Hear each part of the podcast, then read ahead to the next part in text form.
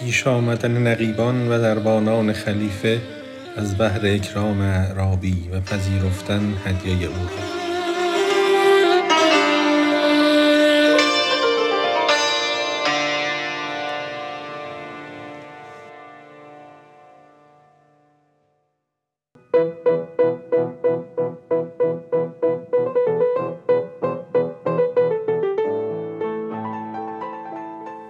آن اعرابی از بیابان بعید بر در دارالخلافه چون رسید پس نقیبان پیش اعرابی شدند بس گلاب لطف بر جیبش زدند.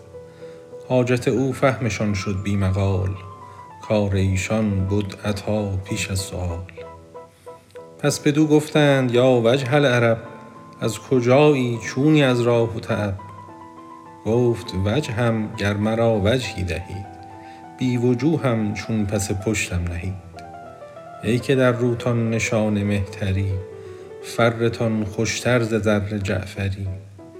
ای که یک دیدارتان دیدارها ای نثار دینتان دینارها. ای همه ینظر به نور الله شده از بر حق بهر بخشش آمده. تا زنید آن کیمیاهای نظر بر سر مسهای اشخاص بشر. من غریبم از بیابان آمدم بر امید لطف سلطان آمدم. بوی لطف او بیابان ها گرفت ذره های ریگ هم جان ها گرفت. تا بدین جا بهر دینار آمدم چون رسیدم مست دیدار آمدم. بهر نان شخصی سوی نانبا دوید داد جان چون حسن نانبا را بدید. بهر فرجه شد یکی تا گلستان فرجه او شد جمال باغبان. همچو اعرابی که آب از چه کشید آب حیوان از رخ یوسف چشید. رفت موسی کآتش آرد او به دست آتشی دید او که از آتش برست. جست عیسی تا رهد از دشمنان بردشان جستن به چارم آسمان. دام آدم خوشه گندم شده تا وجودش خوشه مردم شده.